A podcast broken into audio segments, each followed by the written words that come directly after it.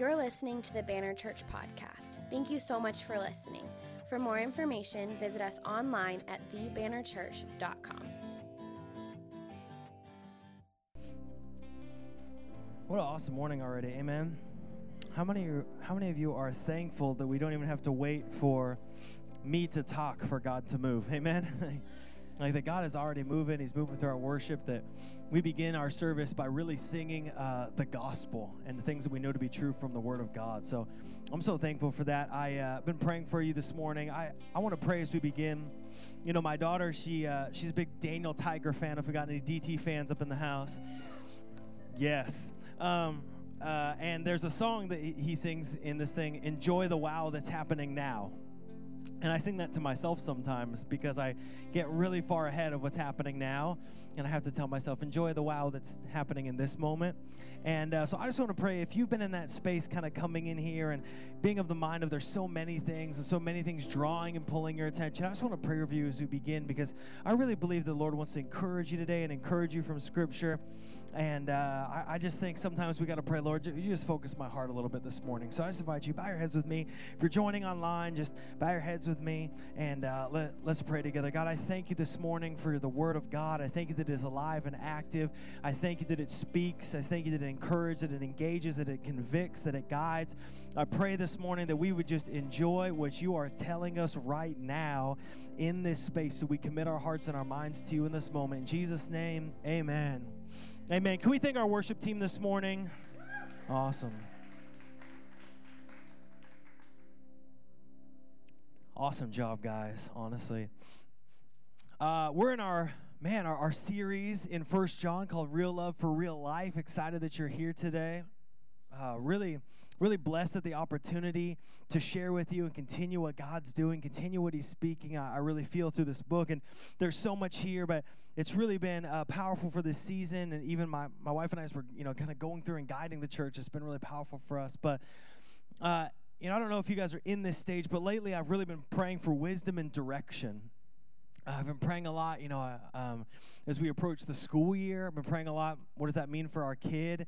And you know, they they put all these videos, and uh, my heart just kind of goes out to the administrators and the teachers. If you're a teacher, my heart goes out to you because it's like no one knows, and everyone's just kind of waiting, and you know, a, a long time. And so we're trying to constantly ask for wisdom in all things. Show us wisdom. Show us truth. How do I know if I'm making the right decision? How do I know uh, what is true? Right? We're in a big season of really having to clarify what is truth in the world that we live in. I think that's so important. Uh, and, and so we kind of wrestle a lot in the decisions that we make. I don't know if you ever had this, is like, as I begin to search for understanding, as I begin to ask questions, long for the right direction, I find myself sometimes, or we can find ourselves in that space of asking, is this God speaking to me, or is this just me speaking to me? Right? Like, God, show me what to do. Show me the right answer. And then you like go to bed and you're like, man, is this God giving me a vision or is this just some pizza that I ate that was a little too old that's speaking to my stomach right now and it's messing with my dreams, right? Yeah, good. Not just me. Thank you. Thank you. All the other unspiritual people here. Um, right? Is it like we feel like, God, how do I know if it's you guiding me? How do I know what's true, what's right, what's the right direction? I think that's just so important. But what's amazing is that God has already given you a tool to walk in wisdom and defend against deception. And it's a word I'm going to tell you. You ready? Okay. Anointing. Everyone say anointing. Okay, come on. Come on, say it like say it like you just heard something interesting. Anointing. Anointing. Okay, anointing is one of those words that if you've been around church for I don't know, a service you probably heard used. But the question is like, what does it mean? Right? You might have heard like, oh, that was so anointed, or the anointing was so heavy, or I don't know, depending on if you had like a really spiritual aunt, she'd be like, this song is so anointed. But what does it mean? Because we have all these like Christianese words, right? I, have you heard of Christianese? I'm bilingual. I speak English, and sometimes I accidentally speak Christianese. It's all these like phrases that we say in the church. I'm gonna I'm gonna translate right now. My, my wife speaks English and Spanish. I speak English and Christianese. So far, hasn't landed me a job being bilingual, but we'll get there. Um, but I'm gonna translate some phrases. Okay, you ready? Here's some phrases. I'll give you the translation. Phrase one: If it's God's will.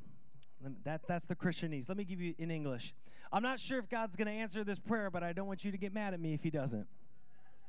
Okay, let me give you another one. That's not my spiritual gift. Find someone else. That's your translation. The Lord works in mysterious ways. I have no idea what's going on currently. How about this? Lord willing. Okay, let me give you the translation of Lord willing. If someone tells you, Are you going to be there? Lord willing. Let me tell you what it mean, that means in English. You might think I'll be there, but I won't. I don't feel led. Okay, what does that mean? Let me translate that for you. It's a, it's a multi part translation here. It goes to the Greek. It says, You can't make me. God led me to do something else. What's that translation? I slept in instead of going to church. Right? I'll be praying for you. That's that's when you hear, I'll be praying for you. That's that's a good Christianese right? I'll be praying for you. There's an outside chance I'm gonna remember this conversation later. There's okay, we're just having fun. Y'all are way more serious than the nine o'clock. The nine o'clock got it. Eleven forty-five was like, I'm afraid if I laugh, Jesus won't love me. Don't worry. He made platypus. He knows what humor is. Um, okay, let's go to some phrases. Hedge of protection. Heard the phrase hedge of protection? Lord, have you been praying and like maybe you went to church for the first time you're online? You went to church one time. Some very sweet person came over and you're like, Lord, put a hedge of protection around them. You're like, hedge? A hedge of protection? Not like a tower, not like stone, a hedge. What is this, like plant based Holy Spirit? What's going on? Okay, we're just really into the earth. Put a hedge. Okay, let me get this translation. It, when they say hedge of protection, what they're really saying is like God put your supernatural power. So this idea of hedge, we're not like uh, French uh, resistance fighters in World War II holding our row in the you know in the in the hedgerow fighting the oncoming you know Reich. It's a uh, it's understanding of a protective force that would be put around to make something safe and secure. Okay, uh, how about quiet time?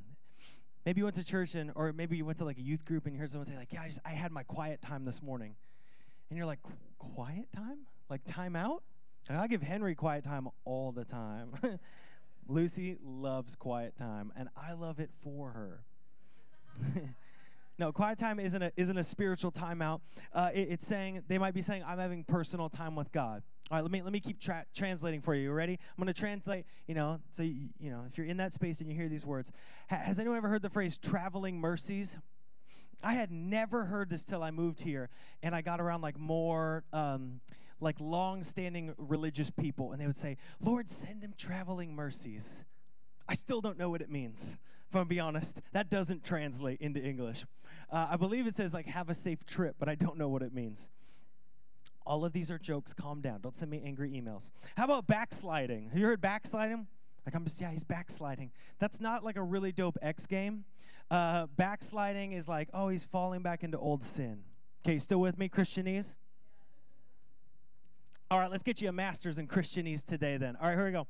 Laying hands on. Okay, in a COVID world, this probably sounds aggressive and dangerous uh, to some of you who might be a health risk and you're watching online. You're like, see, that's why I didn't come to church because I was afraid you're going to lay hands on me. It sounds like you're going to get your hands on somebody, right?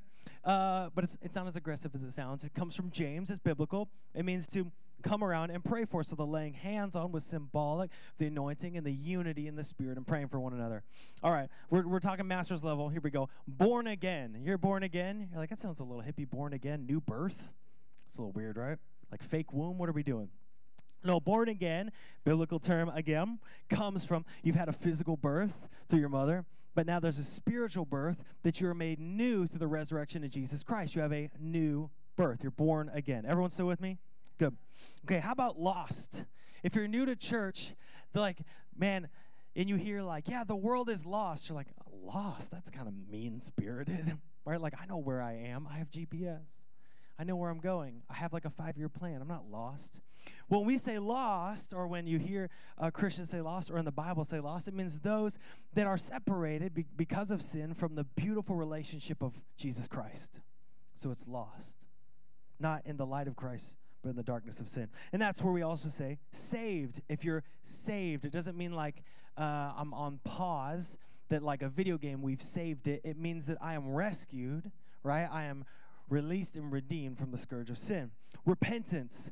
Have you heard repentance before? the word repentance. Some of you that are watching online are like, man, it's one of these churches. It's like, yeah, we, we are because repentance actually isn't a dirty word. It's not uh, as fire and brimstone as you might believe. It's actually a beautiful word. Repentance means changing one's mind or purpose. Now you're in master level Christianese. Repentance is like the best word. It means to change one's mind or purpose. It's a freeing word, it's a releasing word. So if you hear someone say, that we value repentance, you know, and seeking the forgiveness of our sins and laying down and receiving a renewal of our mind, that's actually a really good thing. We want that. Okay, last one anointing. Anointing. Anointing. What is anointing? You might have heard like, there's, oh man, they're so anointed. Oh man, that, that worship song, so anointed. That prayer, so anointed. If you've been around and you might have been like, yeah, oh, yeah, yeah, so anointed. But in your brain, you're like, man, I hope nobody asked me what that means. Like, I'd be really bad at defining that. You ever been in that space? Like, especially if you've been in church for a while, like you feel like there's a threshold where you should know certain words, but no one ever taught you. So now if you admit it, it's like, oh man, you're in like entry level words? Man, we're in master level words. Like you led a small group, right? So we don't we're afraid to ask. So I want to teach you today what is anointing and what does the most importantly what does the Bible say it is? That's what I want to teach you. And what does it mean for your life? Can we do that together? Amen. All right, so let's open up our Bibles together. We're going to talk about anointing today. Uh, if you brought your Bible, go to 1 John 2 18 through 27. If you didn't, there's still time to do- download the Bible app. And if you don't want to download the Bible app, don't worry, there's words on the screen. If you're online, there's a Bible tab. You can click right there on the side if you're watching on our digital platform. Or, I don't know, Google Bible. It'll get you there. Uh, but we're going to read together in 1 John 2, verse 18. If you're with me, say amen. Amen. amen. Verse 18 Children, it is the last hour. Remember, John, he's older. He's not quite the same like luchador, uh, wrestling sons of thunder, but he's a lot more gentle now. He's kind. He's addressing it as his children, saying, Children, it's the last hour. And as you have heard, the Antichrist is coming, and so now many Antichrists have come. Therefore, we know it's the last hour. Now, I'm going to explain Antichrist in a second. So if you're here or online and you're going to click off or check out, don't come explain that. It says, They went out from us, amen, children, but they were not of us. For if they had been of us, they would have continued with us. But they went out that it might become plain that they are all not of us. But you have been anointed by the Holy One, and you all have knowledge. I write to you not because you do not know the truth, but because you know it, and because no lie is of the truth. Who is the liar but he who denies that Jesus is the Christ? This is the Antichrist, he who denies the Father and the Son. No one who denies the Son has the Father. Whoever confesses the Son has the Father also. Let what you have heard from the beginning abide in you.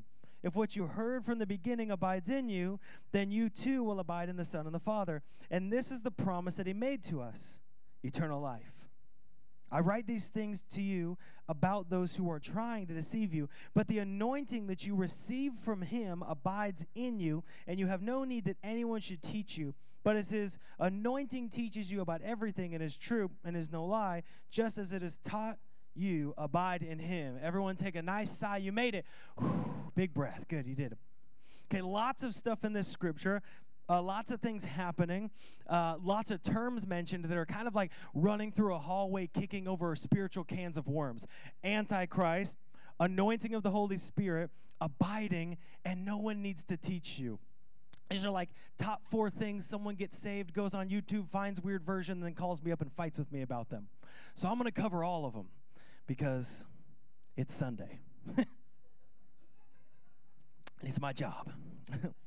no, I'm going to cover them because John does such a beautiful job orchestrating. And what you'll notice in the book of John, or in First John, is he's very circular and kind of he always loops back and he's pulling everything in. So he states something, he draws in the evidence and the understanding, he builds the basis, he makes another claim, he pulls it back in. He's, he's very, very, very talented as a writer because of the Holy Spirit. So he's doing a couple things. First, he says, the Antichrist is coming. And immediately you're like, woo, one of those churches. But this is important because John is very specifically talking about false teachers. He said, There's these false teachers that went out from us, but they weren't of us, meaning they, they kind of played us. They said, Yeah, we're one of you. It turns out they weren't really from us. And Paul says, or sorry, John is saying, uh, they're spreading these lies that Jesus isn't the Christ, which is probably one of the biggest lies you could spread, right? Because, like, it's in the name Christian. Like, it's, if you don't have that foundation, Jesus is the Christ, then all of this is worthless. Paul says, like, there's literally no point if Jesus is not the Christ. So they're, they're preaching a very strong heresy against Christ. And there's a lot of speculation why. We don't know uh, in this unique situation exactly why they were going. Well, we know why, because you know humans are sinful and we do broken things. But we don't know literally why, because in first, second, and third John, there's not like an explicit purpose, like they did this because John said some mean things on Facebook and now they're getting back at them. That's not what they're saying. We don't know. So we know based off context and a little bit based off of what has been done and what continued to be done in that church. Does that make sense? So the contextual understanding for why they were preaching this is because as Jewish people, temple was so intimately linked into their identity. Going to temple, being a part of temple. But the difficult thing about going to temple is if you in turn come and preach, hey, this guy Jesus fulfilled all of the prophecy, they're not going to be like, man, that's so awesome for you. Let's just coexist in this space together. They're going to go, get out, you're a heretic. Right? They they kicked them out of the temple. So there was this tendency to lower their theology to meet their culture. I know we, we don't deal with this at all, I'm sure. Uh, just them. There was a tendency to say less things about the truth of the gospel of Christ because it was inconvenient to their daily life and to their daily comfort. It was like, man, it's so hard to actually be like, not, they weren't being mean, they weren't being over top. They were just saying, if you say Jesus is the Christ, you can't come in. They're like, well, maybe he is, maybe he isn't. Ha ha ha. They're like, all right, fine, you can come in. They're like, this is nice, I'm in. Right? And so they were lowering their theology to meet the comforts of their culture. And so, what he's saying, and this is so important, I used to walk around uh, University of Washington. Uh, when I went to when I got my undergrad there, and there was always these like posters different groups would bring in. I never remember who was what, and they would have like some person's face on it. Uh, some like usually it was like a president or a figure, and I don't know whoever it could have been. It could have been Bush or Obama at the time. Um, and they'd have like they'd always have a Hitler stash, and then underneath it was always said Antichrist, like under the bottom of it. You guys know these people I'm talking about, right? Cool, just me. I just apparently this they only do this in Seattle. Great. All alone up here. Good. Um and what's funny to me about the Antichrist is when we look in Scripture, there is the Antichrist, those that come from the outside who are against Christ. But constantly in Scripture, this Antichrist, meaning those who are anti who Christ is. That just simplifies the idea. They're not these like external political figures, right? They're not coming from the outside. They're church people who sow division in the church on purpose to hurt the church. I think there's a lot more church people claiming others who are antichrist who are kind of just really themselves and would be shocked if they came down the road and John was like, Look, the Antichrist is coming. And they're like, What? Looking for the mustache? Nothing because the Antichrist is an internal division. They're saying, you know Christ, but you're choosing, you're choosing to sow division. Are you with me? Choosing to sow division. You're choosing to hurt others. I know we love to designate outside, but often the biggest hurt to the church is the division that is sown within the church. Let's stop hurting each other. Amen? Let's be kind to each other. So he says, here's his response to these anti Christo, antichrist figures. Verse 20, he says, But you, oh awesome church, have been anointed by the Holy One, and you all have knowledge. Let's talk about that. You have been anointed. So, what is anointing? Okay, I'm to give you a little bit of biblical history. Are you okay with that biblical history here? Good. Eight of you, dope. Okay, Good, 20 of you, we're better. Uh, biblical history here. Uh, anointing in the Old Testament was specifically uh, done for the purpose of consecration or the setting aside of an individual or an object for a particular sacred purpose. So in the Old Testament, they would anoint with oil. Sometimes we still do this as a symbolic thing. You might see anointing. Sometimes in prayer, we'll anoint with oil. But this is a, a long standing practice. There was consecration, a setting apart. Exodus 29 7 says, You shall take the anointing oil and pour it on his, meaning Aaron, the priest at the time, head, and anoint him. So anointing starts as this consecration. Anointing later came to signify that the Spirit of God has come to dwell within an individual so that they can either rule or prophesy for God. So, like, one of the best examples of this would be King David. Uh, king David, um, most famous king of Israel, probably him, Solomon, but David, most famous king of Israel, uh, wrote most of the Psalms, a lot of the Old Testament. Just flip it open, you'll probably find him.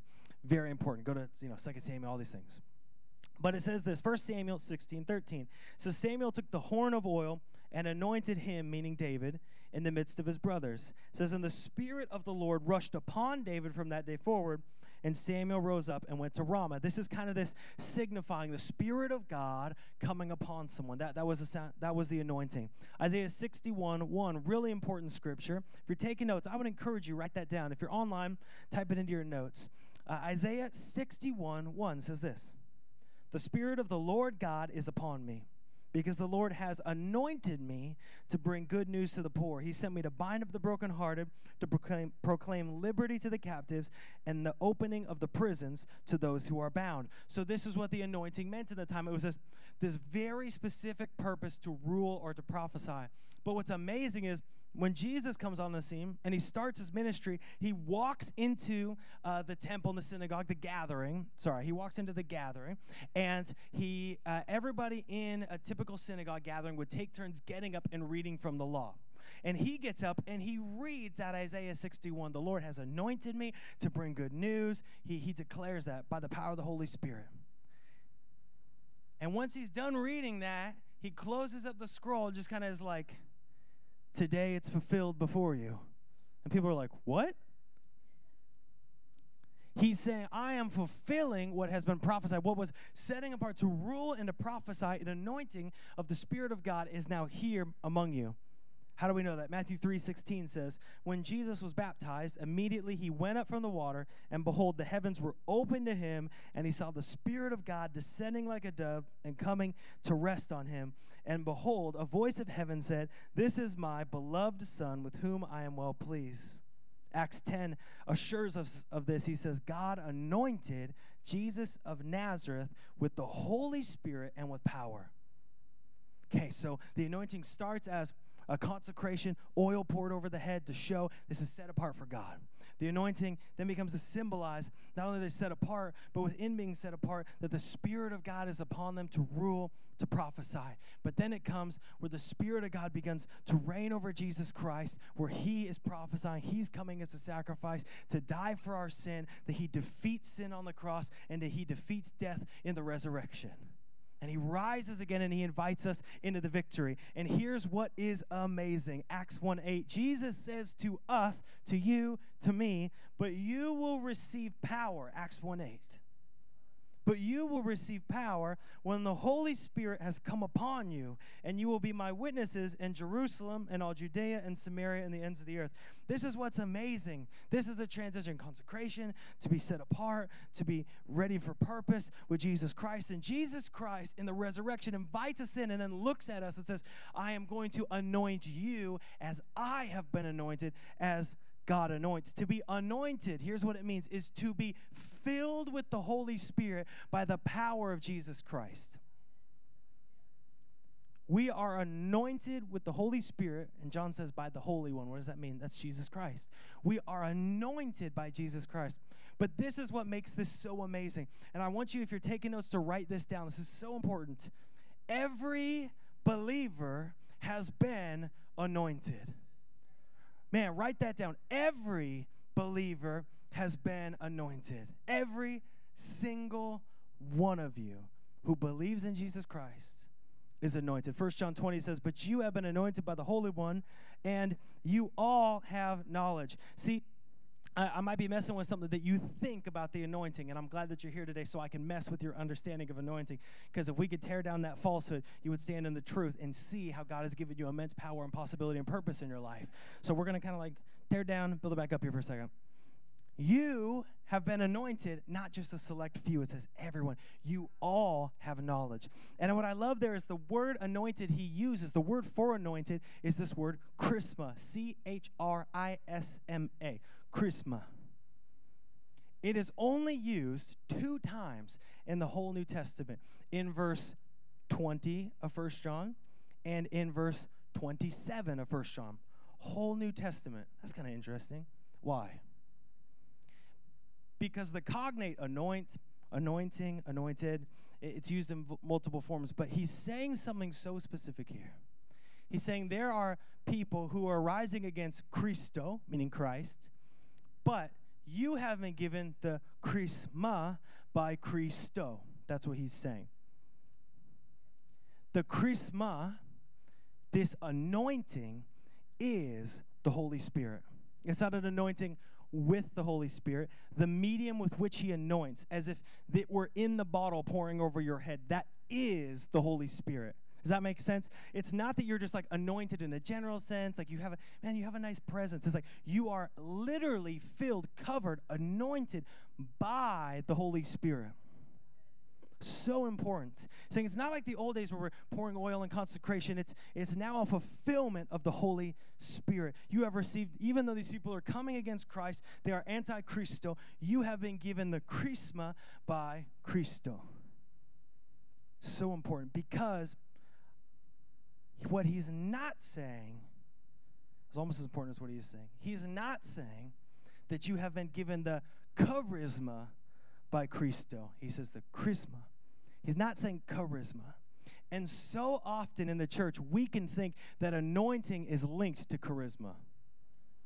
Like the more charismatic you are, the more anointed you be like, wow, man, he, you know, you follow a preacher online, like, wow, man, they can speak so good. They're so anointed.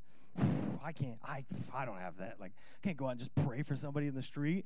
Like, I, I don't have that kind of anointing. They're so anointed. They're just, they're just out there. They're so, so anointed. And I think so often we think that it is the charismatic who have received the charisma, who have received the Holy Spirit and the anointing. But that's not true. Scripture tells us all people. And I think so often, kind of for a couple of reasons, we like to set aside the anointing and say that's for other people. One is for elitism. Certain people like the idea that they're special because they're more charismatic. Therefore, they think they're more anointed. But can I tell you, if you live in the gifts but you don't eat of the fruit, you're going to starve to death in the spirit. They're not, they're not, that might be your personality, but if your character is not of God, it doesn't matter how charismatic you are. There's been a lot of terrible people in history who are charismatic. Now, part of your gifting might be charisma. Amen. Use it. But just because you're not naturally charismatic in the sense does not mean that you're not gifted. The other reason is avoidance. See, elitism we, we do to make people feel better about what they can do. Avoidance is to make people feel better about what they are afraid or unwilling to do. Because what would it mean if the entire church, regardless, was anointed? What would a life committed to Jesus Christ, the freedom and the power and the fullness, what would that require of your schedule and your timeline and your life and your commitment and your discomfort and your comfort, your joy and your suffering? What would it really require if you're anointed? You know what? I think that's just for people who went to Bible school. What's so cool is that though you might say, oh, that person's so anointed, how can I be anointed like that? They're so anointed. So often we don't know what that means because the anointing is the indwelling of the Holy Spirit with all believers. Did you know that the Holy Spirit that dwells with you is the same Holy Spirit that dwelled with Peter and dwells with Billy Graham? And though you might have different gifts, it's not like Billy Graham got like Coke, got like a Holy Spirit classic, and you got like Diet Holy Spirit. You got like a lesser Holy Spirit. It's like, yeah, but like, have you seen me? Did you know me in high school? Like, I'm definitely not getting like Billy Graham's level. It's the same Spirit. He doesn't have like a diet version. There's not like levels of heaven, there's not levels of the Spirit. There's one Spirit. That means there's one anointing. That means, though, it might manifest differently in your life, in your character, in who you are, and who God created you to be. There's one, one Spirit. So you can look at Peter and be like, oh my gosh, he's so anointed. Thank you, Jesus. I have the same anointing, different gifts, but the same Holy Spirit. Is that making sense? I want to make sure it's making sense. Because often we attach anointing, when I say anointing, we immediately think gifts. Anointing is not gifts, gifts are gifts. Anointing is the Holy Spirit. The Holy Spirit works through gifts. They're His, they're the gifts of the Spirit, not my gifts that I give Him access to when I feel like it. Right? They're the gifts of the Spirit, but it's all one Spirit. I love that. Can I tell you? That brings me so much joy. When, when I began as a preacher, I, I would sometimes look at uh, pastors that grew up with pastor like parents and i have a, i love my parents they're, they're amazing honestly my parents led me in the word of god and uh, just amazing parents. But I look at people and they would like have this like pedigree when they'd walk into a room. They just like have this like background and they walk into a room and people like, oh yeah, that's so and so. I'm like, man, I, I don't have that. I don't I can't stand on the shoulders of anyone like that to step into that that anointing. And what I realize is in my life is that my, my pedigree, my degree, my background, even my biases, uh, my build, my shape, my design, how God created me, like none of that defines the anointing. The Holy Spirit defines the anointing. And so every person, you have the same anointing. You're sitting next to somebody. In fact, turn to someone next to you and look at them and say, You're anointed. Oh, come on. You did not believe a freaking word of that. Turn to someone next to you. If you're online, look at your cat and just pretend that he's saying it to you in your spirit. Look in the mirror. Go into the bathroom right now. Leave your couch. Go into the bathroom. Look in the mirror. Look at your neighbor like you mean it so they can hear you. They don't think you think you're alive. We do have church here this morning. Look at the mirror or your neighbor and say, "You are anointed." There we go. Amen. Amen. You are anointed. Every believer has been given the Holy Spirit. And what's amazing about that is since every believer has been given the Holy Spirit, then for every believer, the anointing is an assurance of your salvation in eternity. Oh man, I always got to make, make sure I say words right. Assurance. Make sure you hit that word. The anointing is not your salvation. The anointing is an assurance of your salvation. Here's two verses. 1 John 2, 24. This is what we're in right now. It says, Let what you heard from the beginning abide in you. If what you heard from the beginning abides in you, then you too will abide in the Son and in the Father. And this is the promise he made to us, eternal life. 1 John 2 27 says, But the anointing you receive from him abides in you. How do you know without a doubt that you have salvation? The anointing. The anointing. The anointing is our assurance. How is the anointing an assurance? Romans 8 16 says, The Spirit Himself bears witness with our spirit that we are children of God. The Holy Spirit has anointed our life. The Holy Spirit, that is the anointing of our life, He is the testimony to the redemptive work of Jesus Christ. The testimony to your salvation is not how many small groups you go to. The testimony of your salvation is not how long you go before saying a swear. Like, it's like the most ludicrous stuff that we pick right? It's not like, oh, I was nice to my children for six days this week, but the seventh day I blew it. So who knows if I get to heaven in the end? Right? Come on, some of you, you've thought that.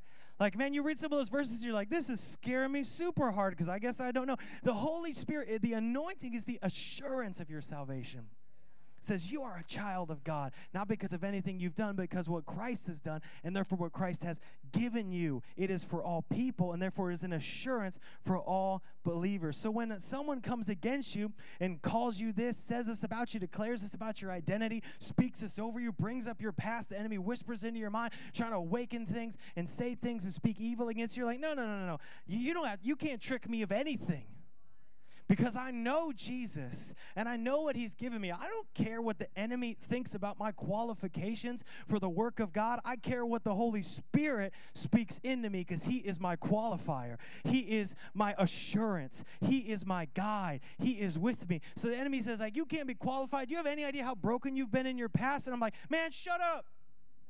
I have the assurance of the Holy Spirit who is with me and who guides me. The anointing is the assurance. What's amazing is the anointing is not just some chosen tag in the future. Like you're anointed, therefore put on these robes and stand in the back of culture and hope that it passes you by unscathed. And then eventually you'll merge into heaven, right? It's not a chosen tag for the future. The Holy Spirit dwells with you today for today. God, when Jesus promised the Holy Spirit, he could have called him anything. But I love what he called him. Let's read. It says this John 14, 16. Says, And I will ask the Father, and he will give you another helper. Now, your scripture might say an advocate, uh, or if you're in the NIV, it might say a counselor. It's all the same word. Uh, other languages sometimes do better wrapping up other words. I will ask the Father, He will give you another helper, counselor, advocate to be with you forever, even the Spirit of truth, whom the world cannot receive because it neither sees Him or knows Him. You know Him, for He dwells with you and will be in you. I love that. He's an advocate. I love when you like tell somebody your dreams. They're like, "Well, I'm just gonna be the devil's advocate here." I'm like, you know what? He's good. Like, he te- he's tends en- he spends enough time advocating for his side. We needed an advocate of the Holy Spirit. I want I don't want to know what the enemy has to say about my dream. I want to know what the Holy Spirit has to say about my dream. Like why don't you be the Holy Spirit's advocate or just be a better friend, right? Like we don't need more devil's advocates in the church. We need Holy Spirit advocates. Why do we need Holy Spirit advocates? Because in the world we need to know how to defend against deception and walk in wisdom. How do we do that? Well, it's this awesome kind of combination. We let the anointing of the Holy Spirit abide in us, and then we abide in the Word. I told Katie, it's like, I just want to get up and do like a two minute message, which is like, be led by the Holy Spirit. How do you know? Read His Word. It'd be so simple. We got to like fluff it up a little bit, but I'm going to give you that right here. Ready? 1 John 2 24. Let's go back to it. Let what you heard from the beginning abide in you. 1 John 2 27. But the anointing that you receive from him abides in you. But he says something here, and you have no need that anyone should teach you. Oh my goodness. When I get to heaven, I'm going to be like, John, bro, could you have explained that a little more? That would have saved me some meetings. I can't tell you how many people find Christ, get on YouTube, and think they found like Jesus Christ on YouTube. And then they find this verse, and like, well, no one needs to teach me. The Bible says no one needs to teach me. Like, oh man, that's some rough theology. Because what John is saying here, very importantly, is he's saying you do not need a revelation beyond the gospel that already exists. He's saying these, these people were coming, they were saying, I have another revelation that goes beyond Scripture. God's shown something to me that doesn't come from the gospel. Like He's shown something to me extra that is not confirmed in what's being taught. And John was like, That's not right. Does that make sense? Okay. But he says those two things that what you heard from the beginning abide. And he says the anointing abides in you. There, there, there's two parts here. Um, the anointing abides in you. This is important. The anointing enables you to know the truth. The anointing you receive abides in you. That means the Holy Spirit dwells with you. And when the Holy Spirit dwells with you, He guides you and He will guide your life. But most importantly, He guides you in truth. The Holy Spirit cannot lie. Therefore, if the Holy Spirit is guiding you, He guides you in truth. In fact, we, we say, like, well, if it's the will of the Lord, it's the how do you know if it's the will of the Lord? Well, no one knows the heart and the mind except for the Spirit. So the Spirit of God knows the heart and mind of God. So the Spirit of God, as you're trying to look and decide and yearn for your future and be directed, knows the heart of God. The anointing enables us to know the truth. Write that down. 1 Corinthians 2 11 says this For who knows a person's thought except the spirit of that person which is in him? So also, no one comprehends the thoughts of God except the Spirit of God.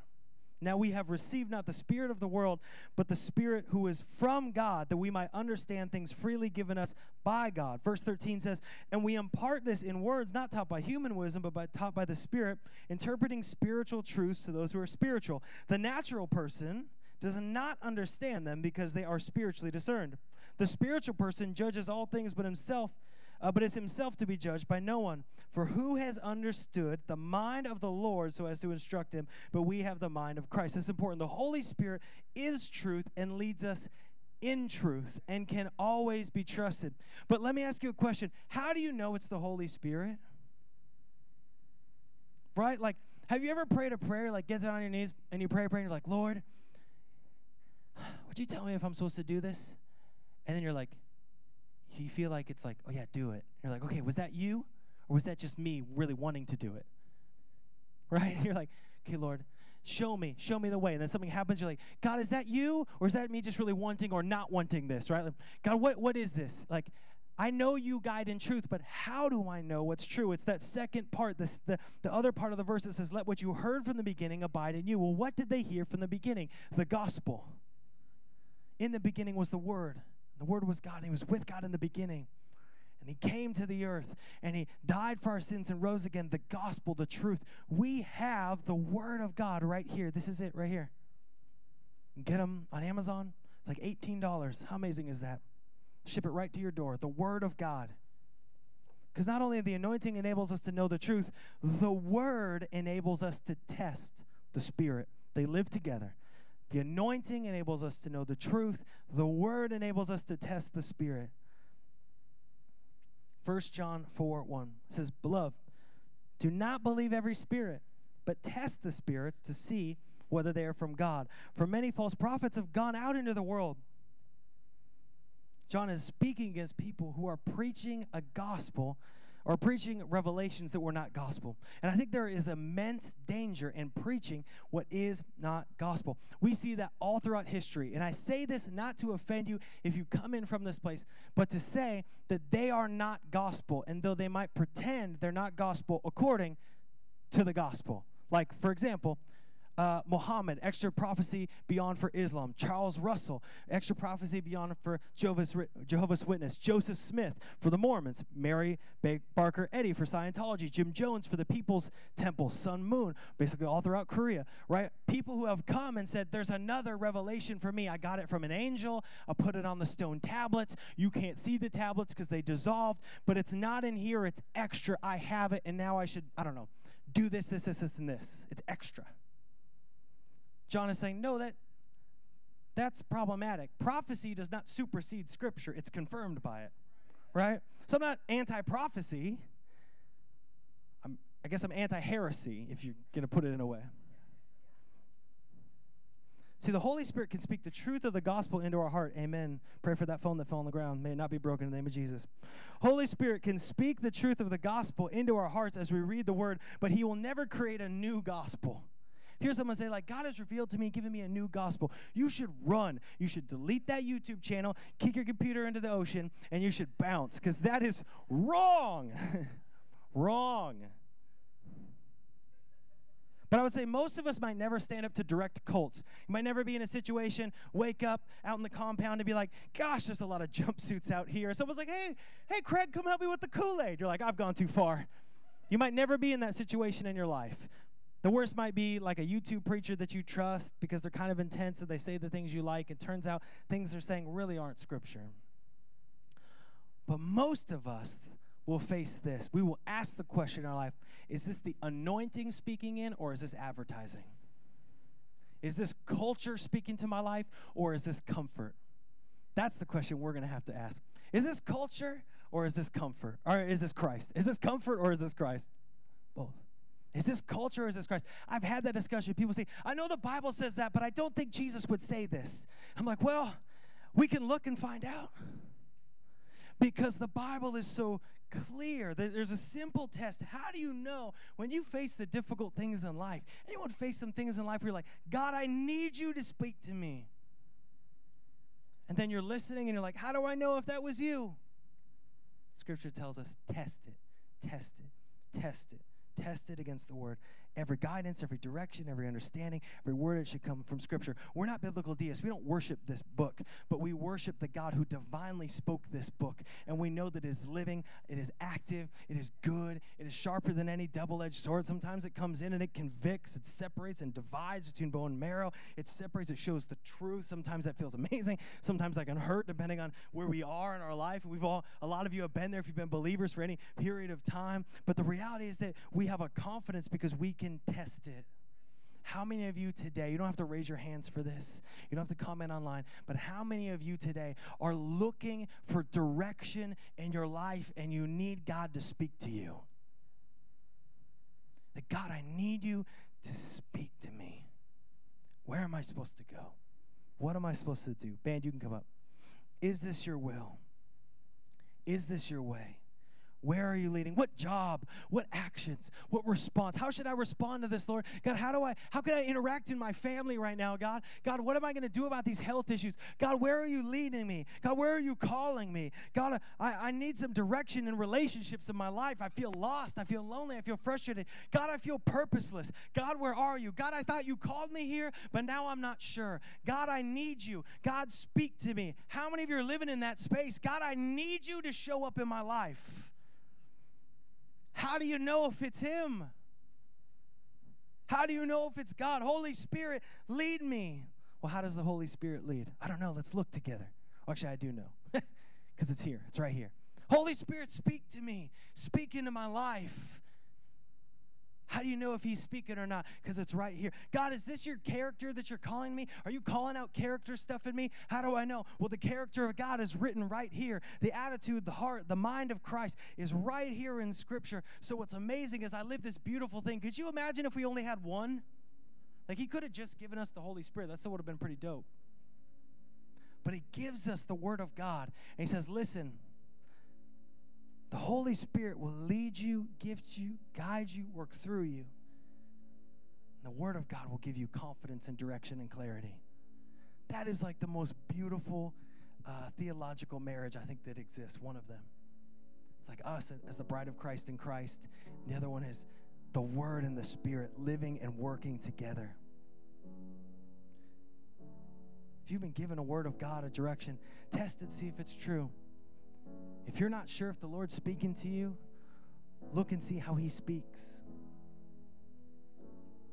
And it's this amazing process in a world of unclear of um, a lack of clarity, in a world that's fighting for what is true, in a really aimless season for so many people. I find that we're just walking through this saying, God, I need you to speak to me. Can I tell you the rest for your soul is going to be found in the balance of your anointing, confirmed in the Word of God. And I love that we say that it's not Holy Spirit answer me, it's Holy Spirit lead me. I think that's important because leading is different than just answering. A good leader teaches through doing, which means you have to start without knowing. He's going to lead you. And this is why it's so important that we do not think that the anointing is for just a certain people. It's like I can look around and see all of you guys in your different seasons of life, and those of you that I know really well in different seasons. And if I could just like speak something in your life, it would be, man, walk out the anointing. Because the question that we always ask is, Am I anointed? Am I anointed? Have I received the anointing? Can we just change that question today? We're going to change that at Banner Church. Can I tell you, if you believe in Jesus Christ and you follow and pursue Him, you have been walking in that in the baptism of Jesus Christ and the fullness of a relationship, let me tell you, you are anointed. The question is, are you ready to walk in the anointing? Are you ready to live a life that is only explainable by the Holy Spirit? Are you ready to live a life that's led by Him? Are you really willing to let go control of all these other things you try to grab onto? Are you willing to let go of pride? Are you willing to let go of, of this false God? Of self? Are you willing to let go and walk in the anointing? Because I tell you, if you do, you will live a life that is radically transformed. I woke up today and I was just like, thank you, Holy Spirit. Thank you, God, that you are walking with me, that so much is unclear, and yet what is constantly clear is the residing and abiding of the Holy Spirit in my life. Can I tell you, I do not know what happens next month, but I will tell you, I will not enter it powerless because though I cannot, I know that God can. And I know that God will. I know the anointing will. So no matter what we face, and no matter what comes up next, I know that the anointing of God the anointing of God will guide me and direct me and lead me and work through me. It's the reason that we see healings. It's the reason that we see life transformation. It's the reason that we see addiction broken off. And often when I tell those stories, people go like, "Man, that's so awesome for you." No, it's awesome for you. Every single person in this room if you believe in Jesus Christ, you've been anointed today. And the only thing holding you back from walking in the anointing is you. And so today, if you say, Holy Spirit, lead me, and you say, you know what, I'm going to dive into the Word of God, I'm going to love it, I'm going to memorize it, I'm going to read it, most importantly. I'm going to commit my heart to it. I guarantee you, you will live in this beautiful balance, abiding in His Word and the Word abiding in you. Would you stand with me this morning?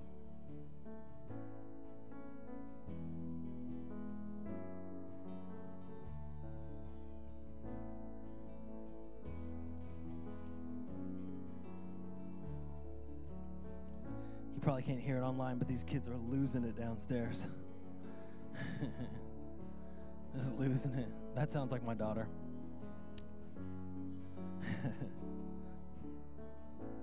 I want to pray two things for you this morning. First thing is if you've never you're like, I, have never even received Jesus Christ. I've never begun that relationship. I've never said yes to Him. I, have never started that process. I've, I've never walked in the miracle that is Jesus Christ, the joy of salvation. I've always sat on the outside of it, judging it from the outside. I've never stepped in. I've never said yes to Jesus. I've never begun that relationship. Then can I tell you, just today's your day. People have been praying for you.